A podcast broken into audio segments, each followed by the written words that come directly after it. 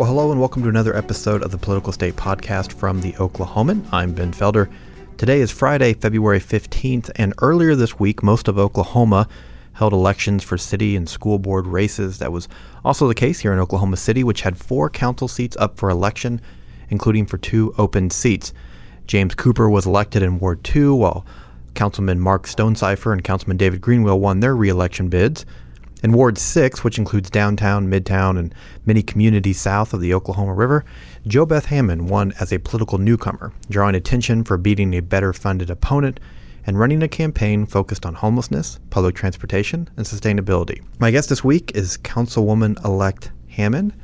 Councilwoman elect, welcome. Thank you so much for having me. One of the images from the election night that I remember that was shared online was video of you finding out, or at least around the time that you found out that you had won the election. What was that moment like for you when you learned that you had won this race outright? I I think I spent I've spent much of the last month, but particularly that on Tuesday, just trying not to trying to temper my expectations um, on most election days that I have, you know, a fair amount of buy-in for a certain candidate. Um, I have a hard time just like, you know, letting letting myself just like try not to have too many expectations about what might happen. Um, so I think all day I was trying so hard to be emotionally distant from whatever the results might be um, that when yeah when my team kept saying no you did it you won outright i was like no surely that's not right like we we're, we can't say that yet right like i don't I don't think I just was having a hard time believing it, but then they just started yelling, "No, it's real!" and so, um, yeah, just and two, you know, just trying to stay kind of more balanced all day and not try to get too much in my head. I think it was uh, it was just emotional, just the the feeling of like all of this like work that we put in, and not just me. Like I mean, I did do a lot of work, but all these people who said, you know what, I think like this resonates with me, and I want to help out. Um, just like felt like a huge sigh of relief to think that that that can make a difference. Um, when in the past it feels like sometimes you do put a lot of work in and and it, it doesn't go your way. So so this was an open seat, so it didn't have an incumbent, and so in, in one way you're not going against an established incumbent. Incumbent, but even in a race like this, there are perceived front runners. And you know, without getting into to too great a detail, your your opponent, or one of your opponents who had more money, had more name recognition, for a lot of political observers, was the front runner.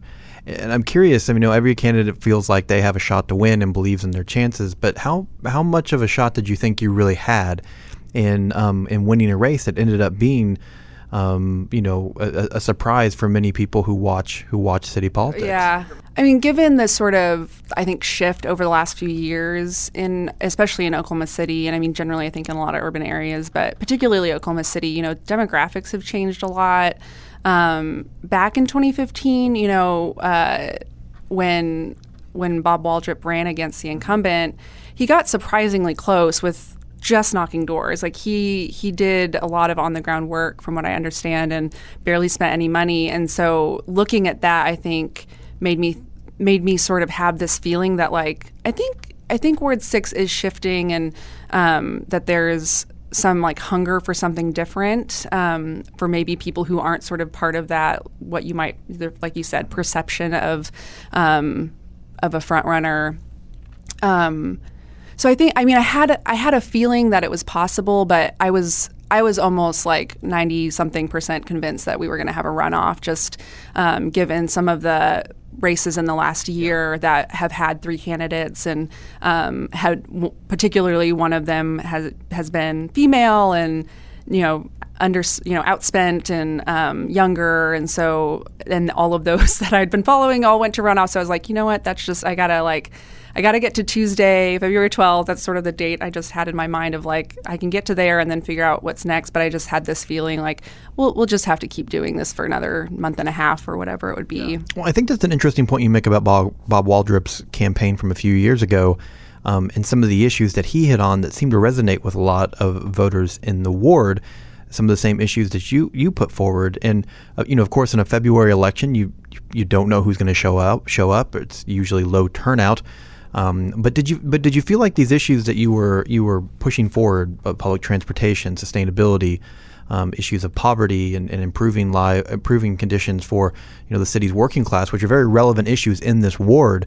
Did you feel like that that drove more people to the polls? Did you did you resonate with voters who maybe in the past don't typically cast a cast a vote for a city council election? I think so. I mean, um, I haven't gotten to dive too deeply into like precinct numbers, um, but I think within some of the north side, particularly I think some of the north side um, precincts where maybe younger people who haven't really been engaged, especially in like local, the smaller, you know, local elections. Um, I think having someone who maybe more like resonated with them or that they could sort of identify with a little bit more, um, I think drove some turnout that maybe you know they didn't vote in 2015 or i had some friends who um, just had you know or even you know some doors that i knocked on where it was you know a, a parent like a set of parents who have been very uh, active voters, but they just had a child that turned 18. So they're voting for the first time and they're encouraging their child to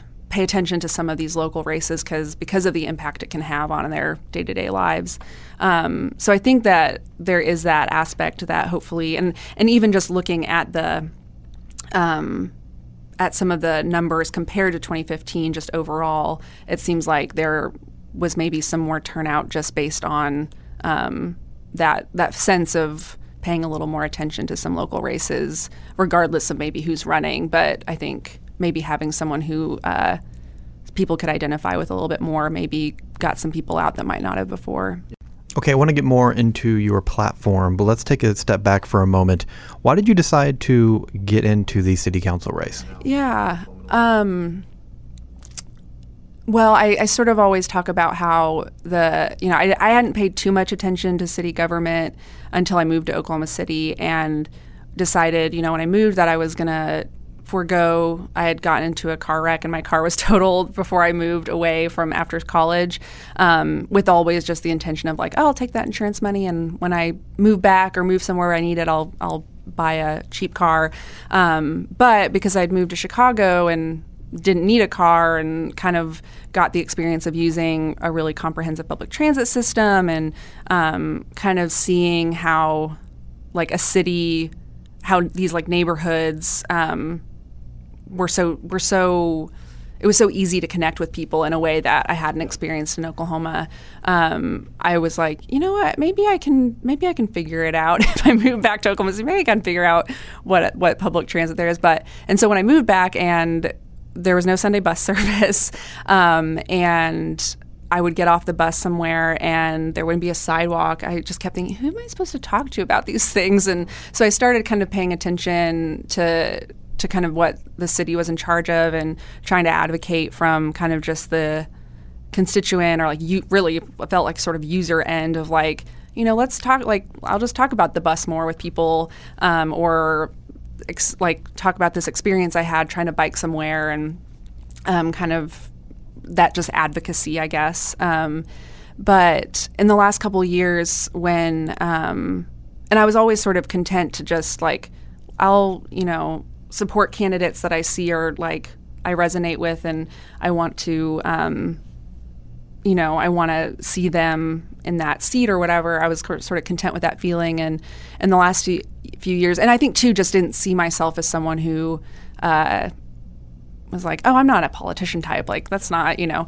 Um, but in the last few years, seeing more young people, more women, more people, even just from like public health, social services, nurses, teachers, saying, you know, if we don't have a seat at the table when we're talking about policy, like we're always just going to like be running to catch up with our emails or our phone calls. Um, but if the people who are kind of in the seats making decisions don't have, you know, similar priorities or have people like us in mind, um, like we're always kind of, we're just, we're doing what we can, but it usually doesn't feel like enough to really make a, a significant impact. So, um, yeah, around a little less than a year, well, probably about a year ago around now, I started sort of realizing, oh, I think city council is probably up. Um, and sort of had heard rumblings that, you know, Councilwoman Salyer was probably going to be retiring. And um, so just kind of reached out to a few people to ask, you know, do you have you heard of anyone who's running that I might want to support and can just like throw some of the money I have, you know, the little money that I have at them, um, and and maybe volunteer or help host something. Um, and I just wasn't hearing anyone that resonated with with the, what I was my where, where my perspective and my head was at. Um, so I was like, I guess I've sort of just volunteered myself for this. Yeah. okay, so let's talk a little bit about public transportation yeah. because that was obviously a big part of your campaign. And one of the things that I think is interesting about the results of Tuesday with your win and the win of James Cooper is I think out of all the candidates, Cooper may have had, at least in his race, had the, the most detailed platform when it came to public transit. It's not uncommon for city council candidates to talk about the importance of public transit. We've seen a lot more of that talk in recent years. Um, but, but Cooper, who has experience um, you know, as not just a public transit rider, but on the city's transit board, talked a lot about the details of, of specific details of what he'd like to see done. And the same for you as a public tra- transit user. Uh, you seem to have some specifics on your platform of ways you would like to improve the city's public transportation p- public transportation system.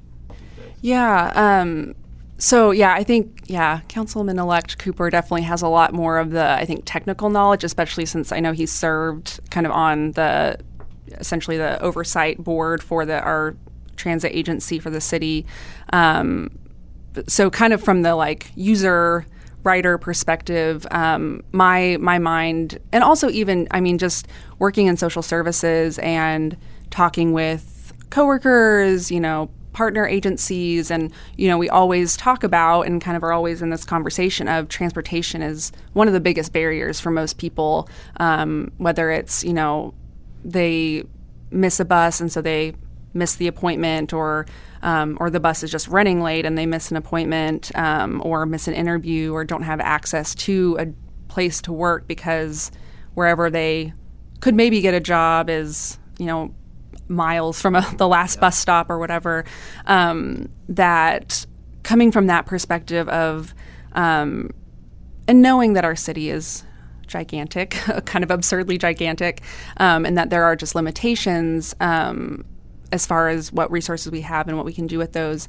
Um, for me, finding ways that we can pursue 10 to 15 minute bus uh, service time and um, you know improve our our stops in general. Uh, I know I know Embark. I've communicated quite a bit in different ways with a lot of the different staff that work for Embark, and I know they're doing like everything. They they're so they have such this heart for serving the the the folks who rely on the system um, that I'm really interested in finding ways to support that work because they're really the experts. They have so much knowledge of transit planning, and um, they're the ones who go to the regional conferences and learn about best practices and um, and so I think it's it's kind of an exciting prospect to have people who kind of see it from the user end and can, can like kind of meld minds and uh, kind of just connect over you know from the what are like what are your limitations as an agency and how can how can we find the like ways to improve improve the system kind of from tackling it from both ends because yeah. um, some of it too i think is you know i think there are people maybe who are younger who just want to rely on their car less um, but there's that just kind of educational or cultural barrier of and, and, just maybe a factor of intimidation that having people who kind of have a platform to say well let's go on a bus ride together and yeah. and kind of just help raise the profile and like lessen the stigma of, of bus ridership i think can um, has the potential to uh, to hopefully even just increase the ridership um, so that that there's more of maybe a case to make for uh, folks who don't have it as a priority. Well, I think you can definitely say in some ways that there's a mandate for the city to focus on public transit, at least when you look at your election and the election of Cooper. Um, but you know, public transportation once again can mean many different things to people, and there's there's some who seem to be focused on the city's bus system. There's others who talk about the streetcar system and, and regional rail. And so I'm I'm curious what would you like to see specifically done in the area of public transit? What issues do you think the city can achieve when it comes to its public transportation system here over the next several years, realistically? Sure. Um, realistically. realistically. yes. Uh, if I had my, I could do my big pie in the sky dreaming. Um, yeah, I think I, I know, and I've heard from from Councilman-elect Cooper that one of the the big barriers to 10 to 15 minute service is just our fleet is limited. So I think the potential of maybe investing um, in our fleet as part of MAPS 4 could be very interesting to me.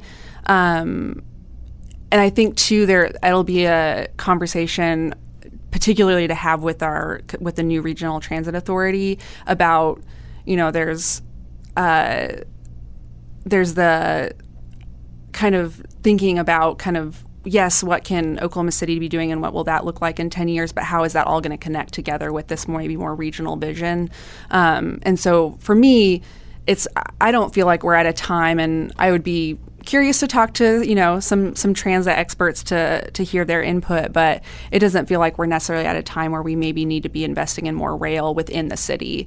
Um, I think that there's some rail opportunities with an RTA that we can be looking at. Um, but within the city, I think we can think about how we can be responding to that with our, our rubber tire service. Um, and so I, I think finding ways that we, we can kind of be working together and thinking in that long-term vision rather than just sort of what, what feels like flashy and fun in the moment um, is, is kind of where my mind is at. You know, another issue you talked a lot about on the campaign trail was affordable housing. Yeah. And uh, affordable housing is one of those topics that's getting a little bit more attention here in Oklahoma City. It's something that's talked a lot about in, in other, you know, bigger cities like maybe Denver or Austin. And, and maybe for some here, it seems like affordable housing isn't quite relevant yet. But I, I, you know, I don't think that's the case. You don't think that's the case.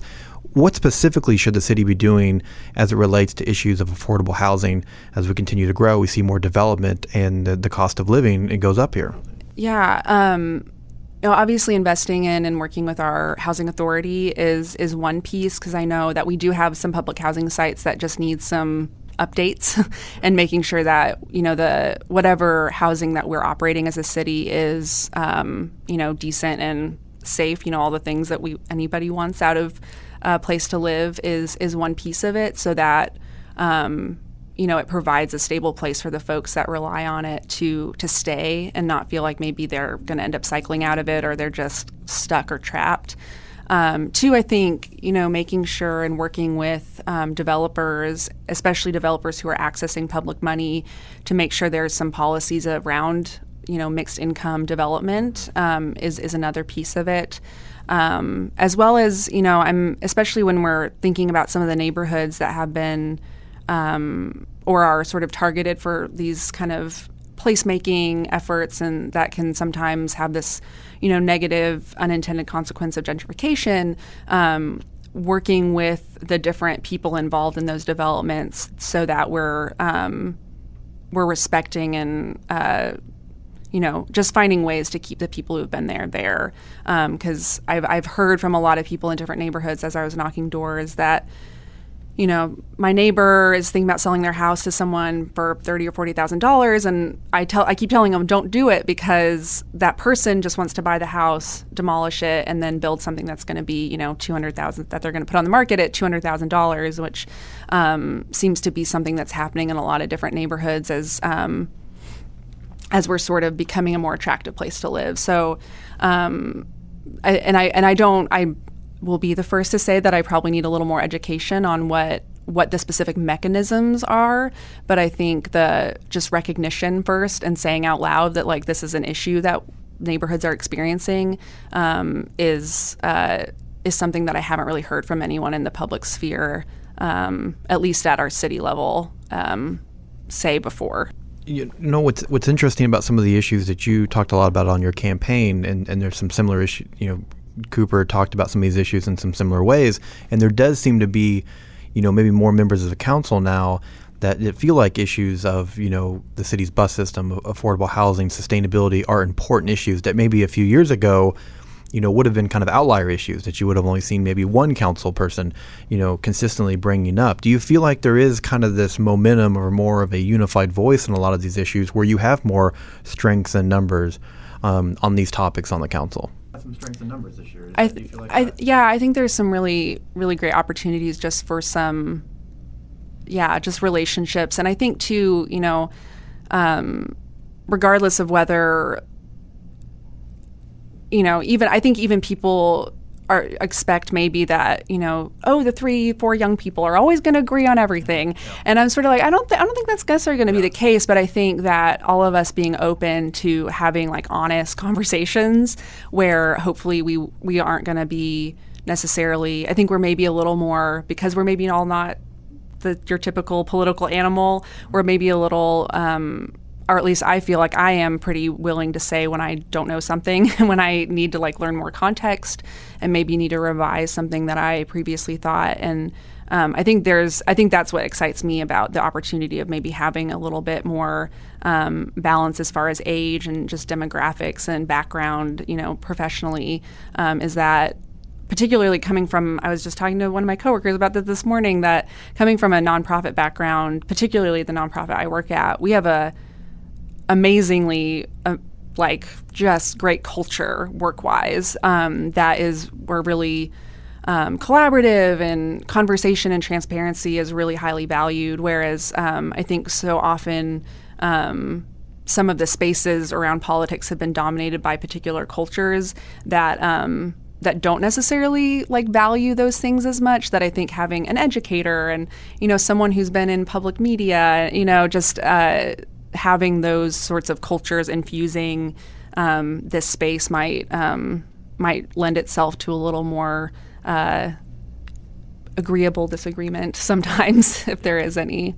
What's your assessment of Mayor David Holt? He's, he's coming to the end of his first year in office. Uh, just what's your what's your take on Oklahoma City's new mayor? Yeah, I really I really appreciate the voice he's been bringing to, you know, showing up at neighborhood you know events and um, really highlighting the different corners of the city that I think haven't been given as much sort of marketing maybe in the past and um, using his platform to kind of boost those voices um, has been really admirable and I really appreciate that because I, I think that's something that a lot of people have been hungry for maybe in, in city leadership and um, having people who are you know, younger and maybe more well versed in social media and, and just more willing to kind of engage on those platforms is um, a, a, really big win for kind of what's possible as far as, you know, he's made himself really accessible to a lot of people that, you know, for better or worse, might you know throw some